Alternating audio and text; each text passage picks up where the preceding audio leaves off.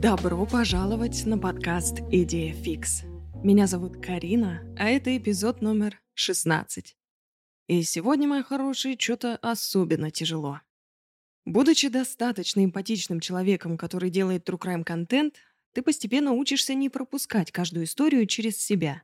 Во-первых, чтобы смотреть с более рациональной стороны и не руководствоваться эмоциями, а во-вторых, просто чтобы не двинуться головой. Но порой все твои наработанные техники вылетают в окно, и определенный кейс застревает с тобой. Застревает он не как фишка этого подкаста у тебя в голове, а где-то уже глубже. Этот выпуск, если честно, я начала писать еще в октябре 22 года. И я просто остановилась на моменте, когда нужно было описывать саму суть этого преступления. Это один из двух кейсов за всю мою жизнь, над которым я плакала.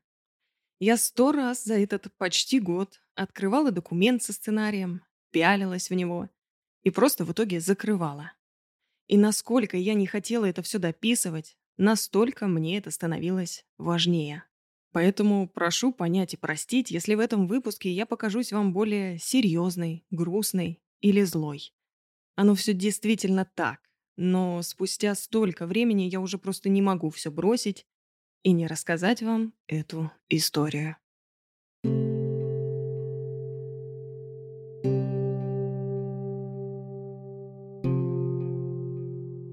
Кимберли Антонакас родилась 15 ноября 1974 года в Нью-Йорке. Ее отец Томми и мать Марлин развелись, когда Ким было всего год. Но даже несмотря на то, что маленькая Ким жила с матерью, это не помешало ей быть папиной дочкой. Они каждый день разговаривали по телефону, а когда Ким подросла и ей было всего три или четыре, Томми стал забирать ее к себе на выходные. Они вместе смотрели Сильвестра и Твити и Ким помогала папе готовить блинчики. Томми, наполовину грек, наполовину итальянец, был очень успешным бизнесменом. Он сделал свое состояние в основном в сфере страхования и недвижимости. Также он имел фирму, продающую компьютеры для самых больших фирм Америки, и вдобавок имел страховую фирму в партнерстве со своим братом Джозефом. В общем, денег у Томми Антонакас было более чем достаточно, и он никогда не жалел их на свою единственную, любимую дочь Кимберли. На первое причастие Ким отец ей устроил праздник со всеми ее друзьями. Лошадями, каретами, в эксклюзивном ресторане в Центральном парке Нью-Йорка. Там же они потом отпраздновали 16-летие Ким. А перед этим Томми и Ким съездили в Голливуд навестить подругу семьи Алису Милана. И если вы не знаете, кто такая Алиса Милана, ну или Фиби из «Зачарованных», то что вообще вы делаете со своей жизнью? Томми после развода с матерью Ким так никогда и не женился. И даже более того, он никогда не вступал ни с кем в серьезные отношения, потому что он пообещал дочери, что не будет приводить других женщин домой. Ну, по крайней мере, когда Ким была у него. Марлин же таких обещаний не давала и повторно вышла замуж и переехала во Флориду. Но Ким не хотела переезжать и хотела остаться в родном Нью-Йорке с папой, что в итоге и сделала. В декабре 1993-го Томми наконец разрешил Ким переехать в отдельную квартиру. Несмотря на то, что Томми мог позволить снять ей практически любое жилье, он воспитывал дочь правильно и прививал ей понятие ответственности. Он снял ей квартиру с двумя спальнями, вторая, чтобы Марлин могла приезжать из Флориды и оставаться с дочерью, когда хотела, Ким устроилась на работу, чтобы покрывать часть аренды. И хоть это была и небольшая сумма, отца устраивала, что она может внести хоть какой-то вклад, а дочь понимала, что у нее всегда будет подушка безопасности в виде папы. Томми, казалось бы, делал все правильно и просто как нельзя лучше. Он беспокоился за свою 18-летнюю дочь, которая теперь будет жить одна, но и запрещать ей это уже было просто бессмысленно. Поэтому он нашел квартиру, арендодатель которой был ветераном, сидевшим все время у окна, наблюдая за районом. Также Томми не хотел, чтобы Ким парковалась на улице, и особенно ночью, когда зачастую просто невозможно найти место и приходится парковаться за пару улиц до своего дома. Поэтому он купил гараж прямо напротив ее квартиры. Он также купил ей пейджер и телефон, чтобы она не давала свой домашний номер кому попало. И я напомню, что это 93-й год, когда люди еще особо даже не понимали, что такое мобильный телефон, И их уж точно ни у кого особо не было. Вдобавок ко всему, Томми подарил Ким щенка Питбуля. Как говорится, лучшая сигнализация – это собака. В общем, как я уже сказала, Томми сделал абсолютно все и даже больше, чтобы обеспечить безопасность Ким и спокойный сон себе. После переезда Ким и Томми общались по телефону несколько раз в неделю, и раз в неделю вместе обедали. Но, к сожалению, иногда и люди хорошие, и делают они все правильно, но дерьмо случается. И давайте переключимся с Томми на Ким. Ким была очень красивая молодая девушка. Она училась в колледже по направлению бизнес-администрирования, работала на полставки в фирме «Интерьеры Амилии» бухгалтером, а свободное время проводила, танцуя в клубе с подружками или заводя неподходящих бойфрендов. Она не хотела встречаться с задротами из университета. Ну а единственное другое место, где она могла кого-то встретить, были ночные клубы, в которых чаще всего встречались плохие парни. Так, в новогоднюю вечеринку 95-го она познакомилась с парнем по кличке Псих. Ну, имя говорит само за себя. Псих был худощавым иммигрантом из Одессы, состоящим в банде под названием «Вместе навсегда». Кем он внешне сразу не понравился – но он купил им бутылку шампанского, и та решила дать ему шанс. Пока они выпивали, псих пригласил Ким во Флориду. Мол, я туда поеду на пару дней, и у меня есть свободный билет для тебя. Ким подумала, ну чё б нет, повидаю маму заодно, и согласилась. Псих был просто вне себя от счастья и сразу же начал признаваться Ким в любви. Говорит, что она единственная, неповторимая. Я повторюсь, прошло всего пару часов после их встречи, но чего только не встретишь в Нью-Йоркском клубе. Позже псих повел Ким знакомиться с его родителями. Ким вежливо кивала, улыбалась все время, но не особо понятно, зачем она вообще туда пошла. Даже если за билет во Флориду. Так она могла же просто попросить папу ей его купить, и никаких проблем и вопросов бы не было. Но кто не совершал дурацких поступков в 20 лет? Так, спустя день Ким улетела с психом и его другом в Майами. Она ночевала у матери, а днем пришла в мотель, где остановились парни. Там обкуренный псих снова признавался ей в вечной любви и подарил ей обручальное кольцо. А вечером отвел ее на шопинг и потратил на нее около двух тысяч долларов. Ким поняла, что псих натурально псих еще после обручального кольца, но последней каплей было то, что он привел ее в тату-салон, где набил себе на задней поверхности икры Ким большими жирными буквами. По приезду назад в Нью-Йорк Ким вернула психу кольцо и попросила высадить ее возле дома своей подруги Эйприл, ну чтобы псих не знал, где живет сама Ким. Следующие несколько дней псих беспрестанно названивал ей на пейджер, ну или я не знаю, как это правильно называется, с пейджерами, бипнул он ей на пейджер, но не получив за пару дней ответа, он просто перестал названивать и исчез. Потом Ким встречалась с парнем по имени Джей, или Хулио Негрон. Джей был в нее очень сильно влюблен, и он считал Ким самой красивой и веселой девушкой, что он только встречал. Но Ким не особо была влюблена в Джея и спустя короткое время рассталась с ним, потому что хотела встречаться с другими парнями. После Джея был Шон, тоже так себе Кент, местный драгдилер, но спустя пару месяцев они тоже расстались, потому что уже Шон хотел встречаться с другими девушками. И я хочу вас немного подготовить и предупредить, что в этой истории очень много действующих лиц.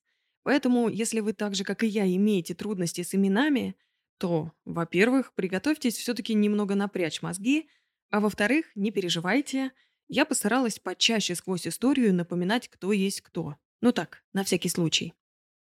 В середине февраля 95-го подруга Ким Эйприл попросила пустить ее пожить ненадолго, пока в ее квартире красят полы. Ким, конечно же, согласилась и разрешила Эйприл, ее парню Джошу и их двухлетнему сыну остановиться у нее в квартире. Именно Джош, бойфренд Эйприл, когда-то познакомил Ким со своим другом Джеем. Джей, кстати, тоже особо из картины не вышел. Несмотря на то, что они расстались, он периодически к ней приходил, и они занимались сексом. Поэтому помимо Эйприл, Джоша, маленького ребенка и, естественно, самой Ким, в квартире еще частенько появлялся и Джей. Во вторник, 28 февраля, Ким с подругой Лиз решили пойти потанцевать. В полдесятого вечера Ким приехала к Лиз, и они начали собираться вместе. Краситься, укладывать волосы, красить ногти. И, потратив на все про все где-то три с половиной часа, в час ночи уже, то есть 1 марта, подружки отправились в клуб SOB. Акроним, кстати, в этом случае означает «звуки Бразилии», а не «сукин сын», как я подумала сначала.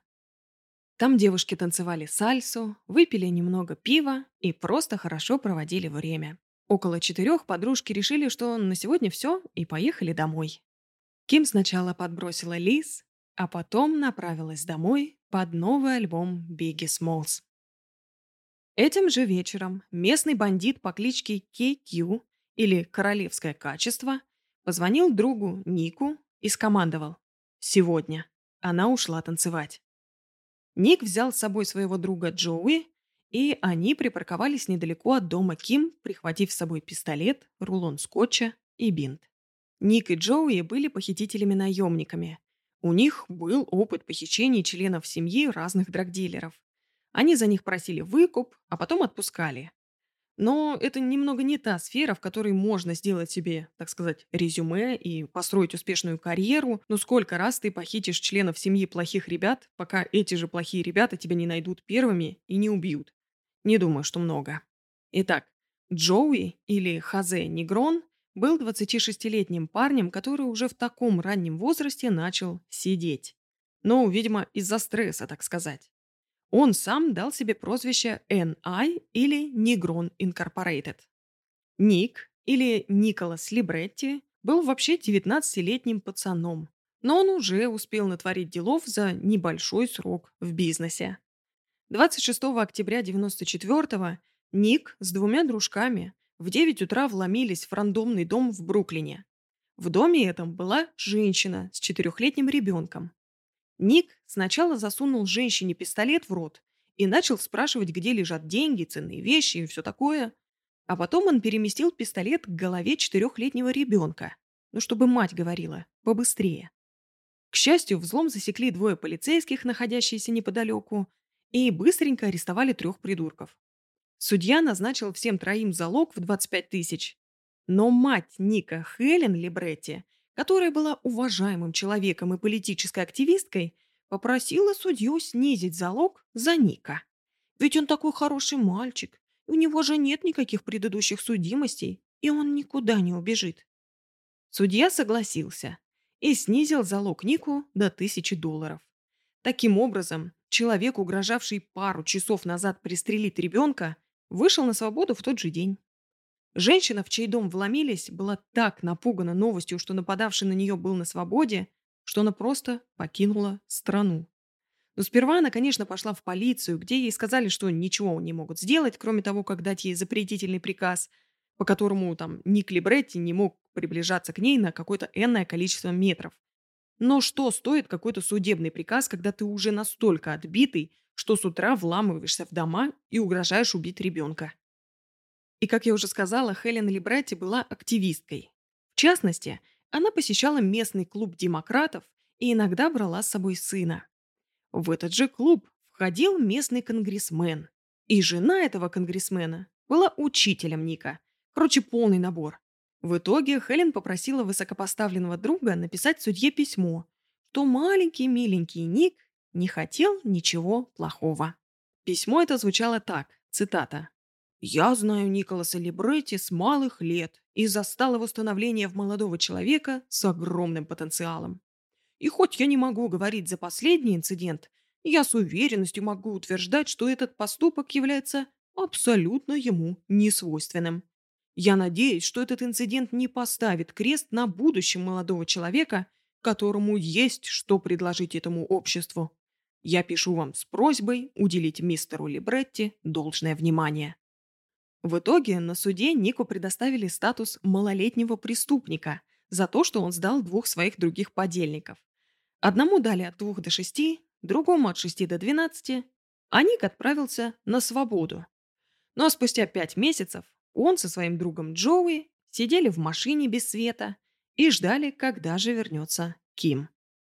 Вообще весь этот план затеялся месяцем ранее, когда KQ как мы помним, королевское качество, вместе со своим другом BQ, лучшее качество, проехали мимо новой Infinity, и KQ такой «О, хочу эту тачку, и схема у меня есть. Надо похитить Ким и попросить у ее бати выкуп». KQ был 22-летним парнем, который начал свою говеную карьеру еще в 17. Он находил маленьких, 7-9-летних мальчиков на улице и предлагал им заработать по 20 долларов. А когда те соглашались, он отвозил детей на Манхэттен и продавал мужикам по 200. В 89 году его арестовали за пропаганду проституции. В конце концов, его отпустили. Под 5 лет испытательного срока.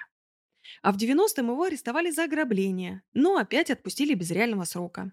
В 91-м его арестовали за изнасилование и незаконное лишение свободы несовершеннолетней девушки, за что ему дали 60 дней, потому что он якобы во всем сознался.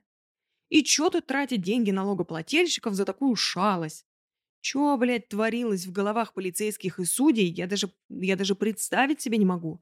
Эта гнида сутенерила детей, а потом, спустя два года, изнасиловала ребенка, потому что несовершеннолетний для меня все еще ребенок.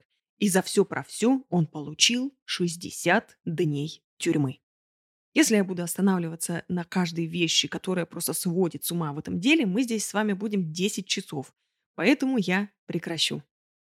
В 92-м KQ поймали на торговле оружием. И за это ему дали 18 месяцев. Что это за приоритеты, конечно? Ладно, Карина, дыши. И если KQ был зачинщиком похищения Ким, то BQ был как бы связующим звеном между четырьмя преступниками. BQ и KQ были друзьями детства. Также он знал Джоуи с 6 лет, потому что отчим BQ и отчим Джоуи были братьями. Также он уже около года знал Ника, потому что тот был другом Джоуи. В общем, у нас KQ, BQ, Джоуи и Ник, и всех их как бы связывает BQ.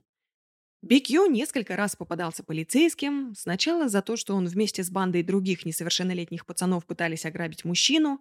Потом копы поймали его за попыткой угнать машину из гаража. И в третий раз за то, что он помогал свести покупателя и продавца наркотиков.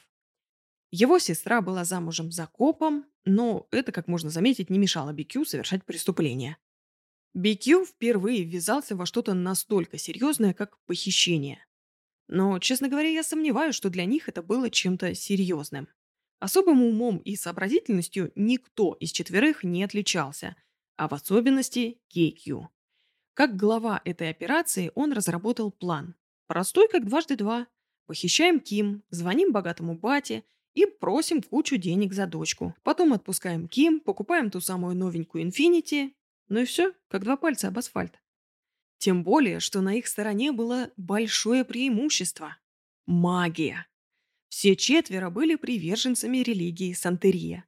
В Сантерии принято регулярно совершать обряды, жертвоприношения и различные ритуалы. Главой их религиозной общины и их так называемая крестная мать называется Мадрина. Вообще в Сантерии есть и Мадрина, и Падрино, то есть и мама, и папа. Но четверо похитителей имели только Мадрину. Такая вот религиозная безотцовщина.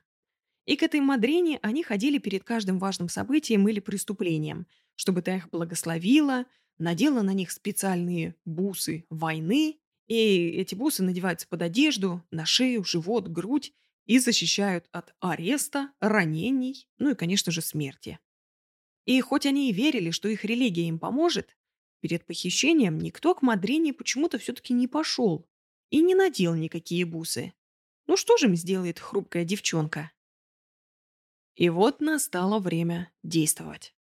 Ким отвезла Лиз и вернулась домой под треки Notorious B.I.G.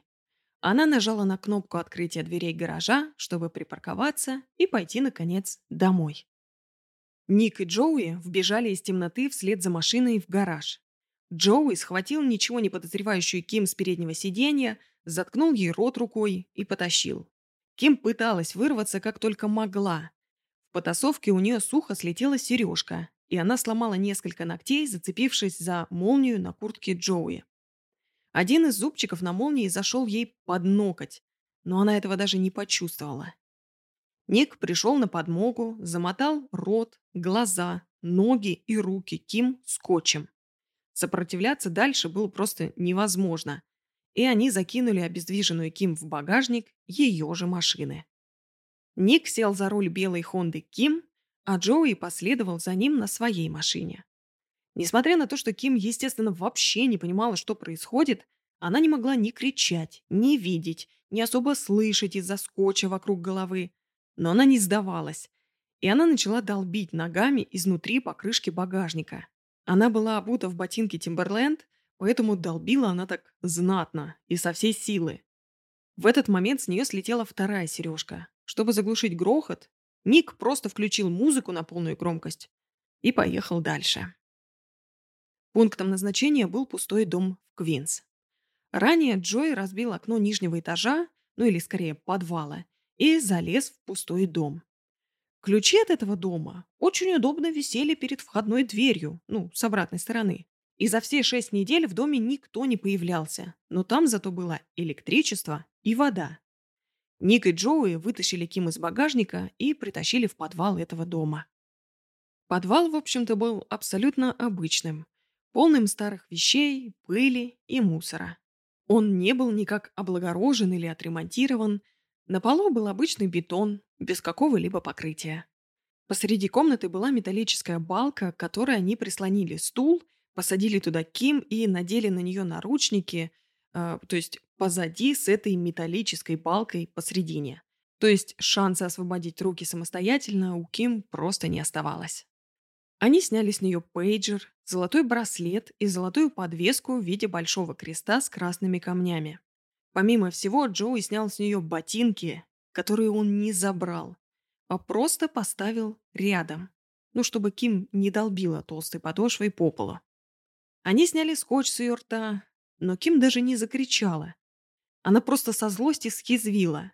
«Если вы меня собрались обокрасть, то нафига сюда притащили? Зачем вы все это делаете?» Они такие, а твой отец должен нам денег. И Ким была этим просто оскорблена. Мой отец никому не должен денег. Мой отец платит по своим счетам. Вовремя. На этом весь разговор закончился. Ник засунул ей в рот марлю и запечатал сверху назад скотчем.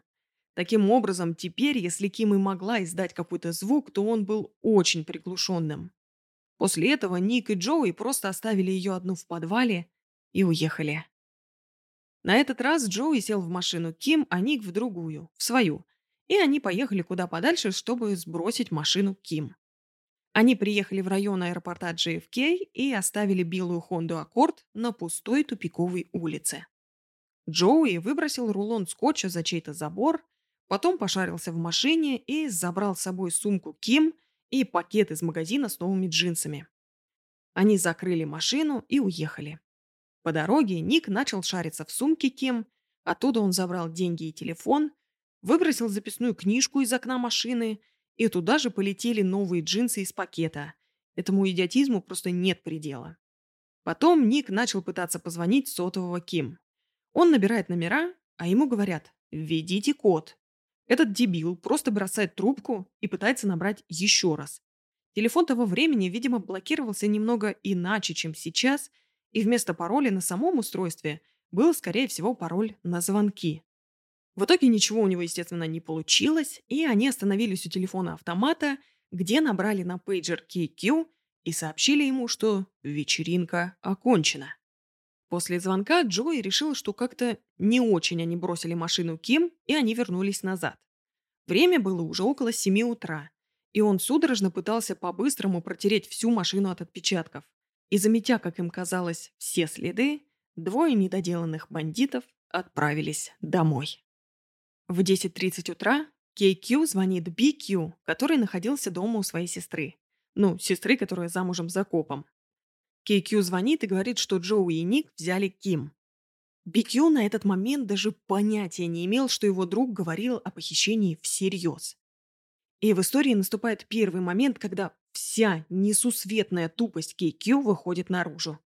Тут и раньше все было понятно, но именно в этот момент я начала подходить к стене, чтобы начать биться об нее головой. Обзвонил, значит, KQ всех, Пообещал BQ, что они отпустят Ким, как только Томми передаст им деньги, и пошел он эти деньги добывать. Он записал на диктофон послание, которое он потом ускорил, чтобы изменить свой голос. И пошел к телефону-автомату, чтобы звонить Томми Антонакас. Услышав на другом конце «Привет», Кейкю убирает трубку от уха, подставляет к ней диктофон и включает. «Когда ты последний раз обнимал свою дочь? 75 тысяч долларов. Твои деньги или твоя дочь?» Проиграв запись, он подносит трубку назад к уху, а там тишина. И Кейкью просто в шоке. Чё это батя молчит? Какого хрена?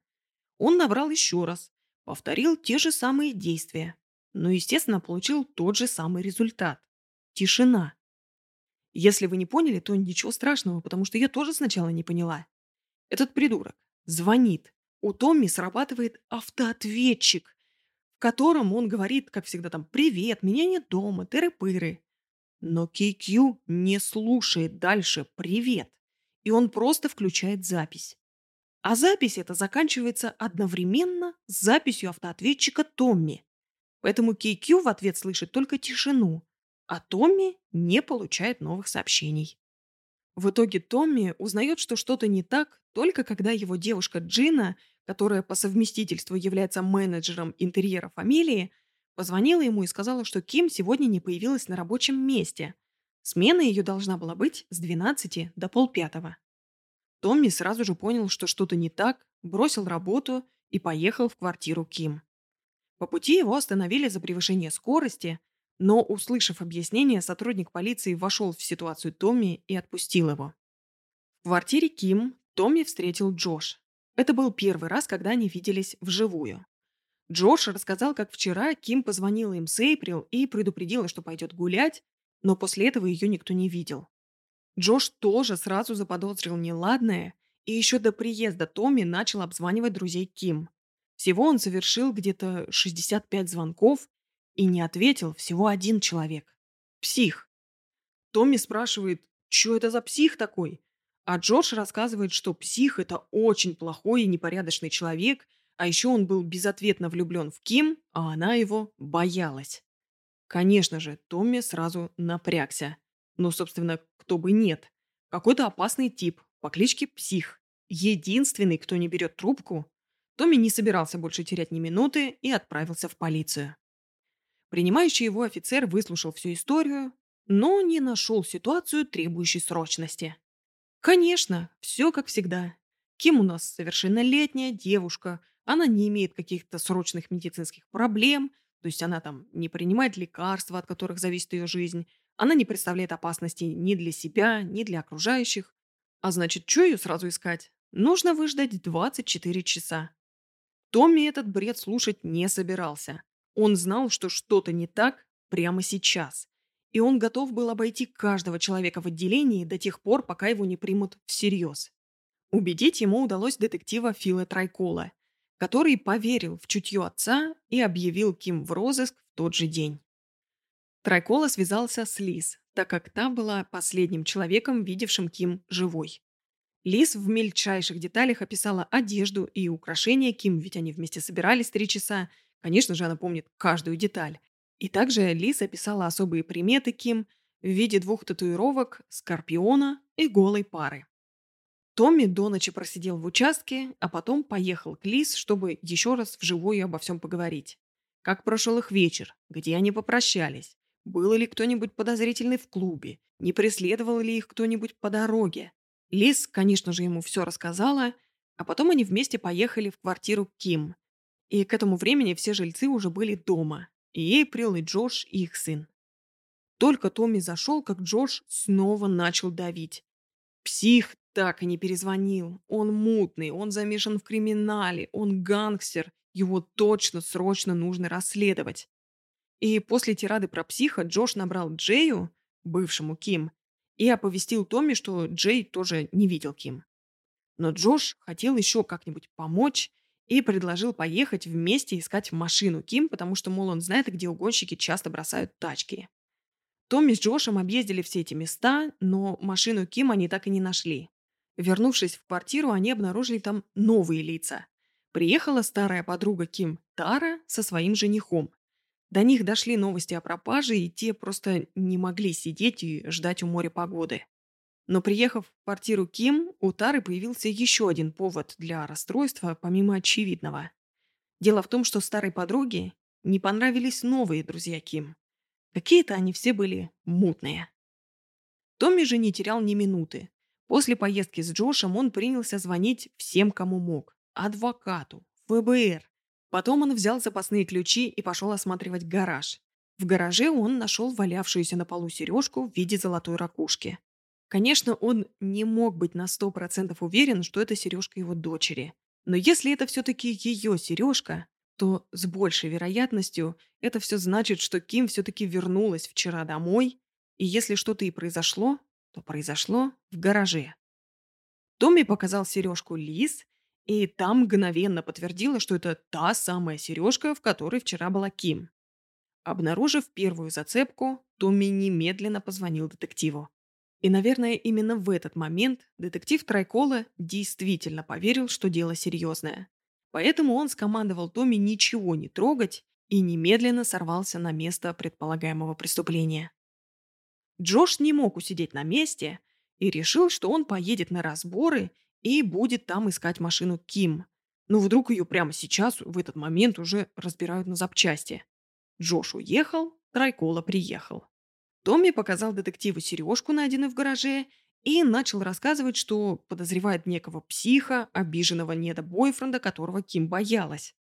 Трайкола выслушал Томми и пошел опрашивать всех соседей.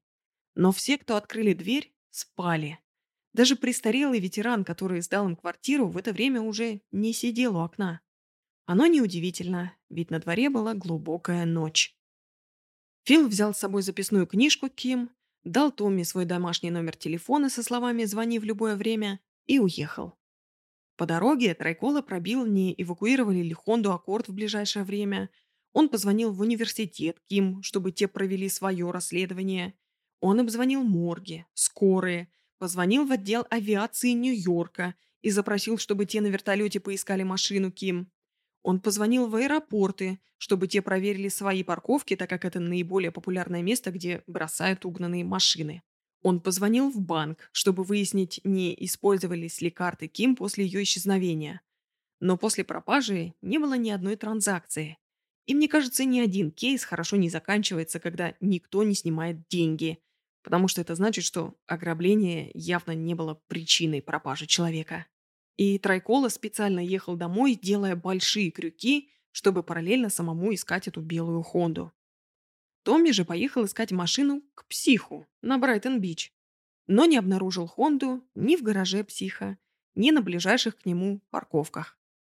Томми не мог просто ничего не делать, поэтому после неудачи у психа он просто продолжил ходить по улице с фотографией Ким и опрашивать прохожих. Но никто ничего не видел. До пяти утра Томми бродил по улицам. Потом он вернулся в квартиру Ким, обнаружил там Джея. Они тоже формально познакомились, и Томми поехал назад к себе домой. По приезду домой он проверил свой автоответчик. Ноль новых сообщений. На следующий день к поиску присоединился брат Томми Джозеф со своими друзьями. Все они собрались в квартире Ким, и Джей на них всех посмотрел и начал подозревать, что они мафиозы. Ну, не совсем рандомная идея, если мыслить стереотипами. Братья Антонакас наполовину итальянцы и при хороших деньгах. Еще неизвестно, как выглядели друзья, которых они привели. И если смотреть на это все со стороны, я думаю, они весьма были похожи на мафию. И чем дольше Джей и Джош за всей этой компанией наблюдали, тем больше они убеждались в своем предположении. Трайкола тоже направлялся в квартиру Ким, и он, наконец, пробил ее телефон, и выяснилось, что последний звонок был из района аэропорта JFK, а в частности из отеля «Хилтон» неподалеку. Из-за локации близ аэропорта Фил начал убеждаться, что Ким стала жертвой угонщиков. Следующая версия была бы похищение, но никто же не попросил залог. Томми же продолжал убеждаться и зацикливаться в виновности психа. Ну, собственно, при прочих равных условиях, кто бы из нас не подозревал человека с такой кличкой. Томми нашел фотографию психа в квартире Ким и передал ее приехавшему детективу. Трайкола с этой фотографией поехал в участок на Брайтон-Бич. Там он показал фото коллеге, и тот сразу психа узнал, потому что псих только-только был освобожден под залог в 5000 долларов за изнасилование 12-летней девочки. Ну и плюс он относился к банде вместе навсегда, поэтому полиции он всегда был известен. Куда уж краснее может быть этот флаг. Фил взял с собой напарника и поехал к психу домой. Но нашли они его не дома, а на районе. Они посадили психа в машину и начали допрашивать. Псих сказал им, что он инвестиционный брокер. Но кроме легкого припездывания он не вызвал у детективов особых подозрений. И несмотря на то, что у психа не было алиби, он вел себя абсолютно спокойно. И у хороших детективов уже наметан глаз, и я верю, что годами этим занимаясь, ты уже легко можешь отличить, кто ведет себя подозрительно, а кто нет. Так вот, по мнению Трайколы, псих был абсолютно неподозрительным. По крайней мере, в отношении исчезновения Ким. Так он и сказал Томми. Псих – это не тот, кого мы ищем. Но Томми не мог отпустить идею, по которой какой-то псих по кличке Псих действительно не имеет отношения к пропаже его дочери. Плюс Джош не унимался, и он продолжал капать Томми на мозги, сказав, что некий Боб Мёрфи, кто является другом друзей Ким, видел, как Псих и кучка его друзей-гангстеров проезжали по ее улице как раз в ночь пропажи Ким. Томми немедленно позвонил Трайколе, чтобы передать новую информацию, а Джош и Джей тем временем снова решили поехать осматривать места, где разбирают машины. И помните, что Тара со своим женихом вызвались помочь еще в первый день? Так вот, жених вызвался поехать вместе с Джошем и Джеем, но те ему отказали, обосновав все тем, что если жених Тары поедет один на своей машине, то они смогут осмотреть больше мест. Но при этом они не сказали ему, куда ехать. Интересно, да? В 9.30 вечера женщина по имени Джанет Монталва, живущая по соседству с домом, в подвале которого держали Ким, никак не могла успокоить свою собаку по кличке Малыш. Пес почему-то беспрестанно лаял в течение двух дней, смотря в сторону пустого дома. В это же время KQ и BQ купили травки и поехали снова звонить Томи Антонака с телефона автомата.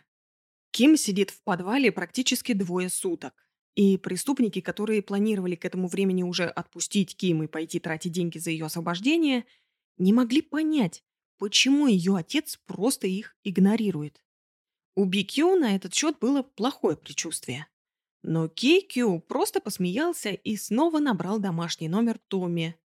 Дождавшись ответа, он повторил те же самые действия, что и раньше.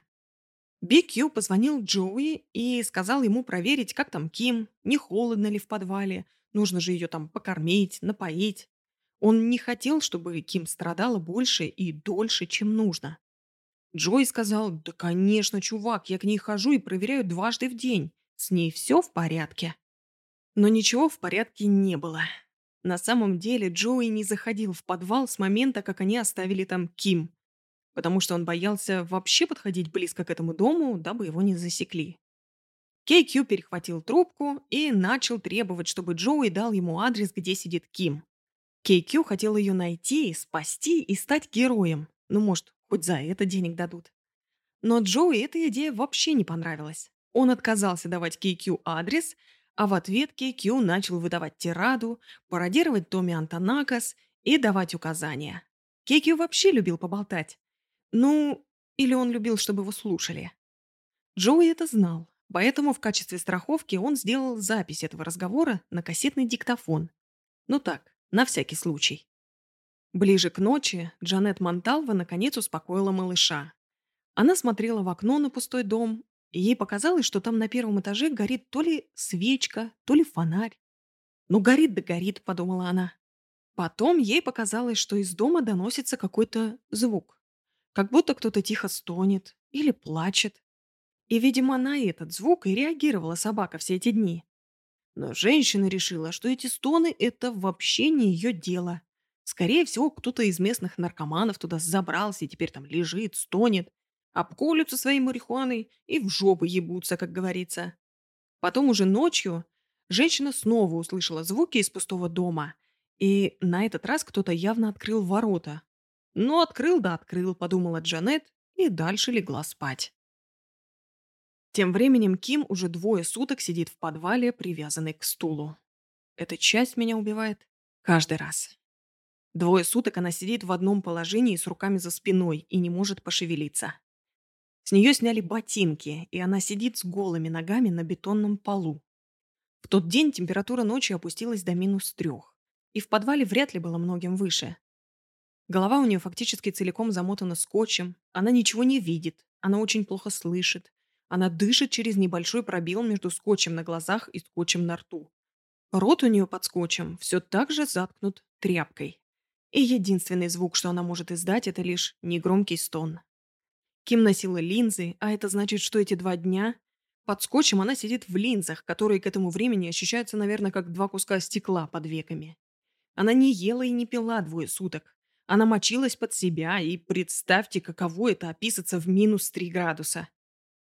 Днем 2 марта температура на улице поднималась выше 10 градусов, и мы знаем, что Джанет и ее собака слышали звуки из пустого дома.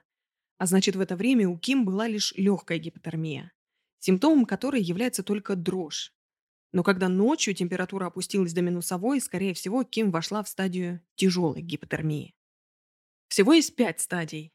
Первая или легкая гипотермия вызывает, как я уже сказала, дрожь. Вторая или умеренная – это когда дрожь прекращается и появляется спутанность сознания. Третья стадия – сильная гипотермия. В ней человек теряет сознание, пульс и дыхание становятся едва заметными. В четвертой стадии человек впадает в кому, у него нет никаких признаков жизни, ну и пятая стадия – это смерть. И визуально между четвертой и пятой стадией нет особых различий. Именно поэтому человека можно признать мертвым только после поднятия его температуры. Вероятнее всего, ночью четверга Ким уже была в третьей или четвертой стадии гипотермии. И, скорее всего, мне хочется надеяться, что ничего не чувствовала. Несмотря на то, что, скорее всего, Ким находилась уже в коматозном состоянии, у нее все еще был шанс выжить, если бы ее нашли той же ночью, ну или хотя бы утром пятницы. Если бы в этот период она получила медицинскую помощь, то с большей вероятностью все бы вернулось в норму. И утром пятницы что-то все-таки случилось. В дом пришел молодой человек по имени Уэйн Маккук. Мать Уэйна переехала из этого дома еще в 91-м из-за проблем со здоровьем. Но все эти годы она отказывалась продавать дом и настаивала на том, чтобы поддерживать в доме температуру в 13 градусов. Ну, чтобы трубы не перемерзли, очевидно. За четыре года мать Уэйна, видимо, не поменяла свое место жительства на каких-то формальных документах, поэтому каждую первую пятницу месяца Уэйн приходил в дом, чтобы забрать чек с пенсии матери. Параллельно он, конечно, смотрел что да как, и еще месяц назад он заметил, что кто-то спер ключи и разбил окно в подвале. Но почему-то он решил не утруждать себя разбирательствами, и он не звонил в полицию. И также ему было впадло тратить деньги время, чтобы менять стекло и замки, поэтому он просто на все махнул рукой и оставил как есть. Не стоит, я думаю, пояснять, что раз Уэйну было насрано, что кто-то очевидно имеет ключи от этого дома, ему было также насрано, что в этом доме творится. В ту пятницу он просто забрал чек из почтового ящика и ушел. В это время люди из пригорода Нью-Йорка устали третий день смотреть на неизвестную белую Хонду и позвонили, наконец, в полицию. Полицейские приехали, пробили номера и не нашли ничего подозрительного. Томми решился рассказать матери Ким Марлин, что их дочь пропала лишь на третий день, в пятницу. Марлин сразу же сорвалась и прилетела из Флориды. Томми с бывшей женой решили обосноваться в квартире Ким, поэтому им пришлось попросить Джоша и Эприл переехать назад к себе. Марлин, конечно же, была вне себя от переживаний, но, выслушав Томми, она поняла, что тот сделал все возможное, чтобы найти Ким, и раз ничем в расследовании помочь она особо не могла, Марлин решила обратиться к экстрасенсу.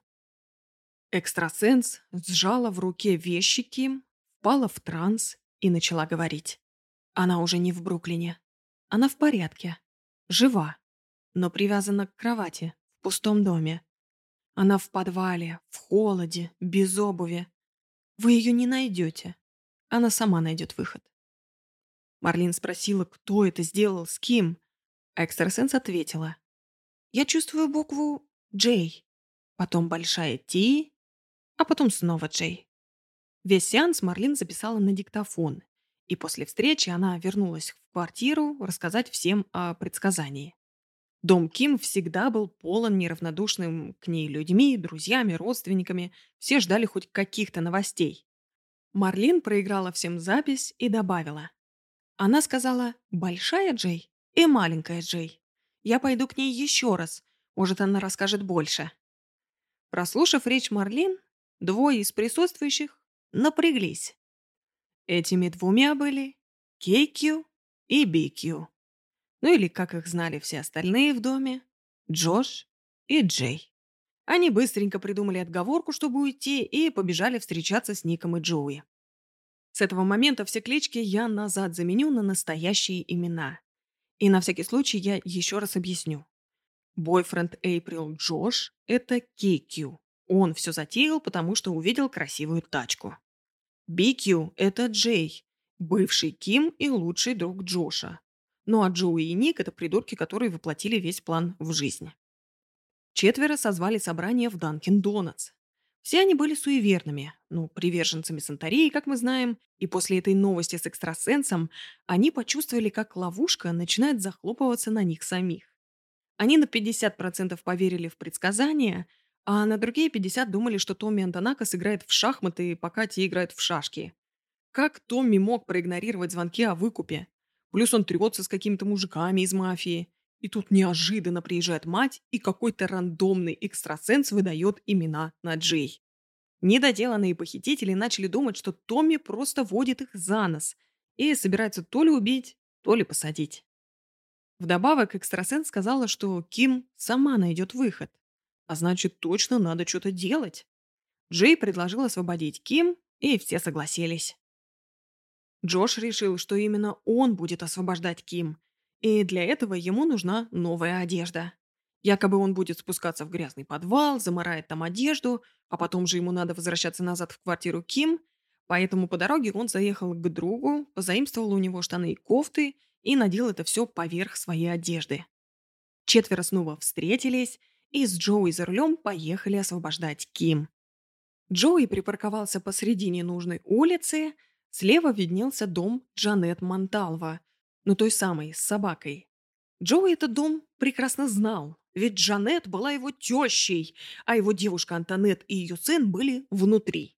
Вот как Джоуи нашел заброшенный дом. Он просто постоянно там ходил и в какой-то момент обнаружил, что соседний от его тещи дом пустует. Ким пошли трое. Джоуи, Джош и Ник. Зайдя в дом, Джоуи остался наверху, а Джош с Ником пошли в подвал. Направив на Ким фонарь, они обнаружили ее в неестественном положении с запрокинутой наверх головой. Она все так же сидела на том же месте. Ей удалось снять немного скотча с рук, но это ей ничем не помогло. Джош подошел и со всей силы пнул Ким по голени. Ничего. Ник достал нож и начал срезать скотч с ее лица. Но его рука дрогнула, и он порезал Ким щеку. Снова ноль реакции. Джош решил проверить ее пульс. Опять ничего. Никаких признаков жизни. Она была будто замерзшая статуя. Они пересрались, поднялись, посовещались с Джоуи и решили, что надо Ким увести и сбросить где-то. Джош с Ником вернулись назад в подвал и начали пытаться поднять Ким. Но та, я повторюсь, была как ледяная статуя. Она примерзла к стулу. Они кряхтели, матерились и в итоге бросили эту идею и побежали назад в машину. Трое пересказали Джею, который был в машине, всю ситуацию, что Ким мертва, что что-то надо срочно делать. В панике они давай накидывать варианты. Ник предлагал взять Ким вместе со стулом и сбросить где-нибудь. Но Джош тут главный, и он уже принял решение и начал командовать. Едь на заправку.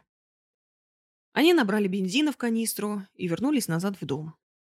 Джои и Джей остались наверху, а Джош с Ником снова спустились в подвал. Ник расковал Ким руки, Джош отрезал себе кусок скотча на память и сказал ей, «Мне жаль, что так получилось. Жизнь отстой, дерьмо случается».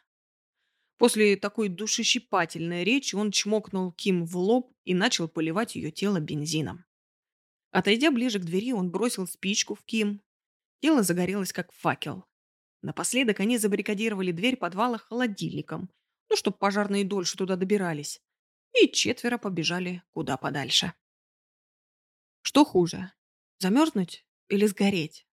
Бедной Кимберли достались обе участи. Я не зря рассказывала вам про пять стадий гипотермии. На данный момент Ким, скорее всего, находилась в четвертой стадии – в коме. В этом состоянии даже медик может допустить ошибку и подумать, что человек мертв. Что уж говорить о Джоше. Я хочу надеяться, что Ким ничего не слышала, ничего не чувствовала. Но умерла она все-таки не от гипотермии, а потому что она сгорела заживо. Это известно, потому что в ее легких был дым. А для того, чтобы в твоих легких появился дым, нужно дышать. Убив Ким, все четверо собрались ехать назад к ней в квартиру, ну, чтобы не вызывать подозрений. В конце концов, они же типа вышли в магазин сходить, а не сбегать, сжечь дом. По дороге Томми позвонил Джошу на пейджер и попросил его съездить проверить отель «Хилтон» возле аэропорта. Джош сказал «Конечно, конечно, без проблем». Но сам он поехал назад к другу, у которого позаимствовал одежду. И Джош был весь пропитан бензином и, естественно, очень сильно вонял. Поэтому ему пришлось придумать историю, как он случайно пролил на себя бензин. Поэтому ему срочно нужно все постирать. Джош и Джей вернулись в квартиру Ким только полтретьего ночи.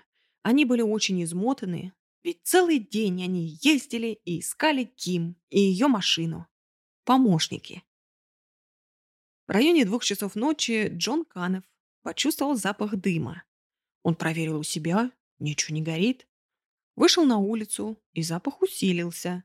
Завернув за угол, он увидел, что дым и огонь исходят из заброшенного дома. Джон немедленно побежал к себе и вызвал пожарных. Пожарные приехали и начали делать свою работу. Несмотря на то, что соседи рассказали, что дом пустой, они все равно по закону должны его обыскать. Ну, мало ли кто туда залез, погреться, развести костер, я не знаю. И, потушив огонь и отодвинув холодильник от двери подвала, пожарные наткнулись на чудовищную картину. Посреди комнаты на стуле сидел до черна сгоревший человек. Опознать человека было невозможно. Из-за того, что Джош поливал Ким сверху, пропитывая волосы, одежду, вся верхняя половина туловища обгорела до неузнаваемости. Нижняя половина пострадала чуть меньше, Поэтому пожарным удалось определить, что это тело женщины. На место немедленно прибыли полицейские, детективы, медэксперты. И убийство это или нет, гадать не пришлось. Весь подвал вонял бензином, а очевидным источником огня было тело, привязанное к стулу женщины. Прибывшие на место детективы Луи Пиа и Том Шевлин внимательно осмотрели тело. И они обнаружили две татуировки – скорпиона на бедре и голую пару на пояснице. Трайкола в последние дни был занят расследованием Боба Мёрфи. Когда еще Марлин ходила к экстрасенсам, Трайкола допросил Мёрфи, показал ему фото психа, и Мёрфи сказал, что, наверное, видел его проезжающим вдоль дома Ким в день ее исчезновения. На следующий день, 4 марта, Трайкола поехал на Брайтон-Бич за психом, чтобы привести его в участок. Неподалеку от дома психа Фил заметил машину Томми – который, одержимый виновностью психа, явно параллельно вел свое личное расследование. В итоге все трое, псих, Трайкола и Томми, приехали в участок. Посадили они психа в комнату для интервью. Томми просто сидел и наблюдал за ним за стеклом, а Трайкола пытался дозвониться Бобу Мёрфи, чтобы тот пришел в участок и лично, наконец-то, уже опознал психа. Ну, был тот ночью в машине или нет. Неожиданно Боб резко отказался приходить в участок и бросил трубку. Только Трайкола кладет трубку, телефон снова звонит. Но это не Мёрфи одумался. В другом конце был детектив Луи Пиа. Пиа сказал, что нашим участкам найдено тело, а в вашем участке есть пропавшая девушка, которая попадает под описание. Это был обычный запрос. Трайкола уже исключил подобным образом несколько тел. Пиа начал выдавать описание. Женщина, Белая или латиноамериканка, в районе 20 лет, черные волосы, тату в виде скорпиона на бедре, и Трайкола просто бросил трубку. Он впервые эмоционально привязался к кейсу, и на его столе лежало фото Ким в купальнике. И на этом фото ясно как день. был виден скорпион на правом бедре. Собравшись с мыслями, он перезвонил в участок Куинса. Пиа пересказал ему все известные детали – рост, одежда, ботинки, татуировки. И у Трайколы не оставалось сомнений, что это действительно Ким. Фил пересказал Луи, что происходит у него в участке, что у него за стеной сидит возможный подозреваемый и отец жертвы. И Луи, Пиа и Том Шевлин немедленно выехали в участок Бруклина. Томми сидел в ожидании новых детективов, и он уже начал догадываться, зачем они туда едут. Приехавшие детективы принялись объяснять ему, что происходит, что они нашли девушку, которая, возможно, ваша дочь. Томми, давай объяснять, что и как произошло, вытащил фото улыбающейся Ким и протянул их Луи. Мол, вот фото моей дочери, вы же видите, ну, нашли вы ту женщину или нет? Но как сказать отцу, что его ребенка сожгли до неузнаваемости? Пиа и Шевлин постарались сделать это настолько мягко, насколько возможно. Но как можно мягко сказать, что твоя маленькая девочка, с которой ты жарил блинчики и смотрел Сильвестра и Твити, была похищена и сожжена заживо? Конечно, в итоге Томми предоставил детективам всю необходимую информацию и уехал к Марлин. Так как статус сменился с расследования пропавшего человека на статус убийства, детективам нужно было заново всех допросить. Они позвонили в квартиру Ким и попросили Эйприл, Джоша, Лиз и Джея явиться в участок, но причину они им не назвали. Первая на допрос пошла Эйприл. Как только ей сказали, что Ким мертва, та начала кричать на детективов. «Чего вы мне не сказали это по телефону? Мол, ну нафига я сюда ехала, если можно было все выложить, пока я еще дома была?» Потом она сказала, что хочет уйти, и заплакала. Конечно же, такая реакция кажется странной, но, с другой стороны, это один из немногих моментов в жизни, когда тебе прощается любая реакция. Эйприл попросила, чтобы Джош пришел к ней, чтобы успокоить ее, и Луи позвал его. Джош встал и выдал речь, что он сделает все возможное, чтобы помочь следствию, потому что он хочет найти людей, ответственных за это преступление. В комнате допросов Эйприл рассказала, как они с Ким познакомились, что первым бойфрендом Ким был брат Эйприл Майкл. А потом Майкл и Ким расстались, а они с Эйприл остались подругами. Также Эйприл рассказала, как они оказались в квартире Ким, что ее мать выгнала их с Джошем и сыном из квартиры, и те попросились Ким, пока в новой квартире красят полы. Она сказала, что в день пропажи Ким они с Джошем и сыном все вместе были дома. Они уже лежали в кровати, когда пол второго ночи зазвонил домашний телефон. Но никто не захотел вставать, и сработал автоответчик. Утром среды Эйприл проснулась, посмотрела на кровать Ким и поняла, что та не появлялась дома. Следом детективы начали допрашивать Джоша. Уже первый вопрос вызвал подозрение. Пия спрашивает дату рождения Джоша, а тот сразу «А вам зачем?» А, ну, а я не хочу вам ничего говорить. Ну, какой невиновный человек будет так реагировать? В итоге он сказал, что родился 9 июня 73-го, и он теперь понимал, что его легко пробьют. Он рассказал, что на улице у него кличка KQ, и выдал ту же самую историю, что и Эйприл, за исключением того, что он встал позже и вообще не заметил, что Ким не было и что что-то вообще случилось. Насчет алиби на ночь убийства Джош сказал, что они ездили с Джейм, искали Ким. А потом им бипнул на пейджер Томми, и они съездили в район аэропорта и вернулись в квартиру около часа ночи, то есть еще до того, как Ким убили. Следующей была Лиз. Она еще раз пересказала детективам все мельчайшие детали ночи в клубе и описала впервые крест с красными камнями, у которых был на Ким. Пиа и Шевлин решили, что это будет их туз за пазухой. То есть они никогда, нигде не будут упоминать эту деталь, и по ней можно будет определять, кто виноват, а кто нет.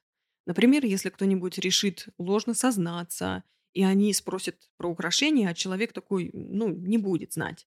Или наоборот, если кто-то из подозреваемых вдруг ни с того ни с сего выдаст, что у Ким был крест с камнями. И тогда все станет понятненько. Последним на допросе был Джей. Его алиби было, что в ночь пропажи он ночевал дома у сестры, которая замужем за копом. Он пересказал то же самое, что и Джош, но на вопрос а, «дай нам адреса или там места разборов, на которые вы ездили», тот не смог дать внятного ответа. Якобы это Джош же был за рулем. Я откуда знаю? Потом он ни с того ни с сего выдал, что Томми состоит в мафии. Пио и Шевлин были в шоке от такой информации. Они решили, ну, либо тут происходит что-то воистину странное, либо Джей врет. Детективы решили проверить этот момент в первую очередь и напрямую спросили Томми, имеет ли тот к мафии какое-либо отношение. Томми был очень удивлен такому вопросу, но он честно ответил, что никогда не был вовлечен в мафию. Он не имеет к ней никакого отношения, но из-за того, что офис его брата находится рядом с базой мафии, Томми как бы знает, с кем здороваться в нужный момент. Тем временем Дракола наконец-то заманил Боба Мёрфи в участок, чтобы тот лично опознал психа. Как я уже говорила, кейс Кимберли стал первым и, наверное, единственным, который так эмоционально повлиял на Трайколу. Поэтому Фил не смог бы простить себе, если бы все это время псих был действительно виновен, а он его тогда в первый раз отпустил. Боб Мёрфи посмотрел на психа и сказал «Нет, это не он». Фил немного успокоился, но решил провести еще один тест. Он сказал, что подвезет психа до дома, а сам поехал к сгоревшему дому. Псих на это не выдал абсолютно никакой реакции. Он не нервничал, он не знал, куда они едут. Он просто знал, что ну не к нему домой они едут, и поэтому просто торопил Трайколу. Итак, Фил в очередной раз убедился, что его чутье его не подвело, и расследование продолжилось. Результаты аутопсии показали, что Ким была жива на момент поджога. Не только потому, что в ее легких был дым, и ее трахея была абсолютно черная от его вдыхания. Также ее тело покрылось волдырями, а волдыри могут появиться только на живом человеке. Также было выяснено, что Ким не была изнасилована. Ее желудок был пуст, а под ногтем были найдены четыре металлических зубчика от молнии. Пия и Шевлин решили, что вторым тузом в рукаве будет факт того, что Ким ничего не ела. Но кто, кроме убийцы, мог это знать? После интервью Джош начал ездить к сгоревшему дому с разными друзьями. Под предлогом свозить их, посмотреть. Потом Тара захотела туда поехать, но она не знала адреса. Она спросила у Джоша, и тот опять, вместо того, чтобы просто назвать место, вызвался сам отвезти Тару с Эйприл туда. В тот раз он даже попросил позаимствовать у Тары видеокамеру, чтобы все заснять, но та отказала. Он был готов поехать туда при любой возможности – и выглядело это как смесь заинтересованного туриста с гидом.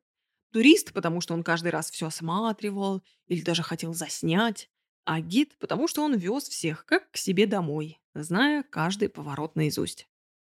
Ночью Джош поехал к сгоревшему дому один. Он зашел внутрь и спустился в подвал. Оглядевшись, он расстроился, что не сгорело больше.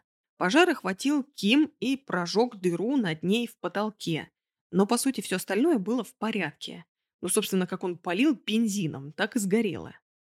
Джош открыл пиво, которое принес с собой, и чокнулся с воздухом подвала, сказав «Прости, Ким».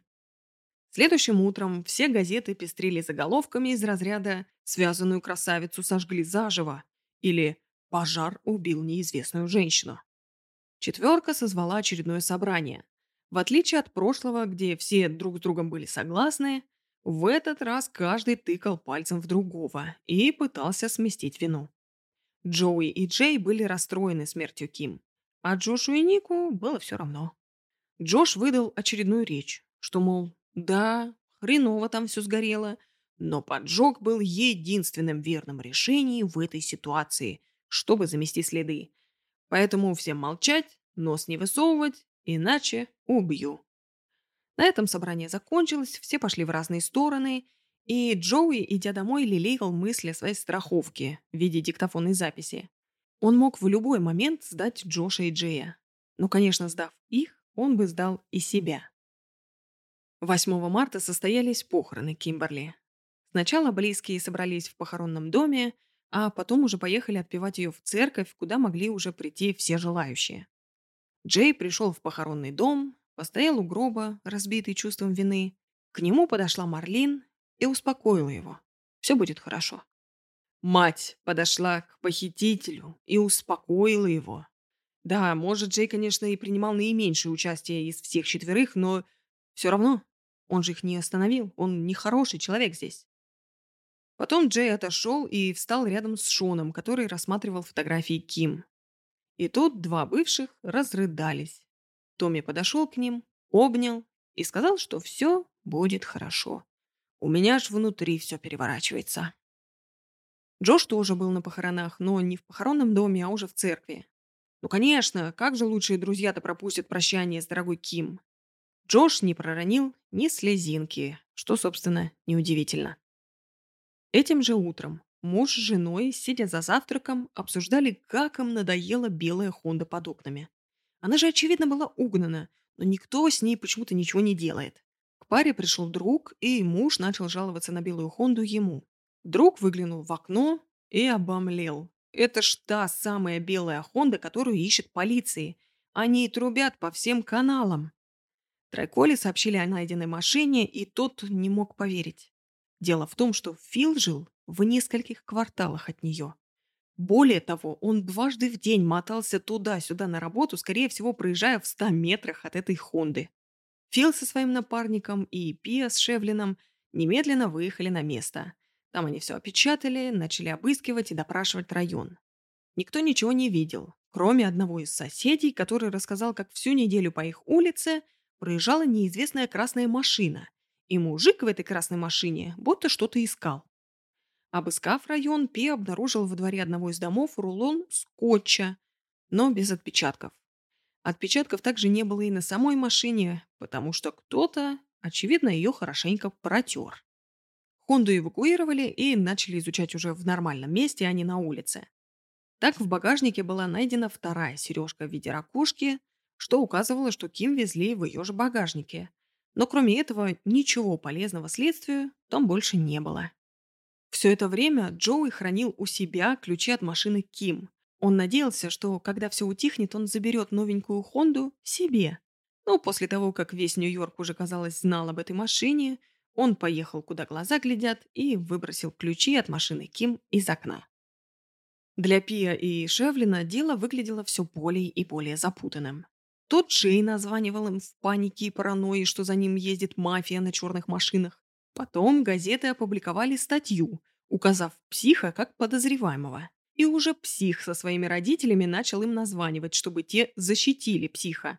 Родители считали, что уж лучше вы его сейчас арестуете, чем нашего сына просто убьют на улице из-за какой-то статьи в газете. И к этому моменту детективы уже полностью отмели кандидатуру психа на роль убийцы. Ничего не сходилось, плюс факт того, что Ким не была изнасилована, а психа-то и забирали раньше только за изнасилование. В общем, ни мотив, ни методы, ни поведение психа, ни его родителей ничего не указывало на его виновность. И в целом конкретных подозреваемых у детективов не было. А что еще хуже, всего через 4 часа после того, как Ким последний раз видели живой, на Манхэттене пропала другая молодая девушка по имени Мэри Энн. Она не просто пропала, а Мэри Энн была 28 февраля на собеседовании в клубе, куда той же ночью пришла Ким танцевать. А потом Мэри Энн нашли в горящей квартире с огнестрельным ранением в голову. И детективы не знали, связаны эти дела или нет. Хвататься ли им за дело Мэри Энн или искать своих подозреваемых. У них не было никаких доказательств или зацепок. Единственное, что у них было, это четыре зубчика молнии, найденные под ногтем Ким. Но они тоже абсолютно ничего не значат, если не найти кофту с пропавшими четырьмя зубчиками. Ситуация начала проясняться 10 марта когда Пиа начал внимательно, строчка за строчкой, изучать звонки, сделанные из квартиры Ким. Он обнаружил, что в 12.10 ночи 1 марта кто-то позвонил из квартиры Ким на пейджер Джошу. Но Джош же сказал, что он спал в это время. Ну и плюс не звонил же он сам себе, правильно?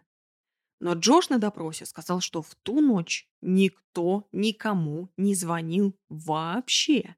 Но это было ложью, потому что было несколько исходящих звонков от 1 марта. Следующая ложь – это то, что Джош якобы обзванивал всех друзей с самого утра 1 марта, и только псих не взял трубку.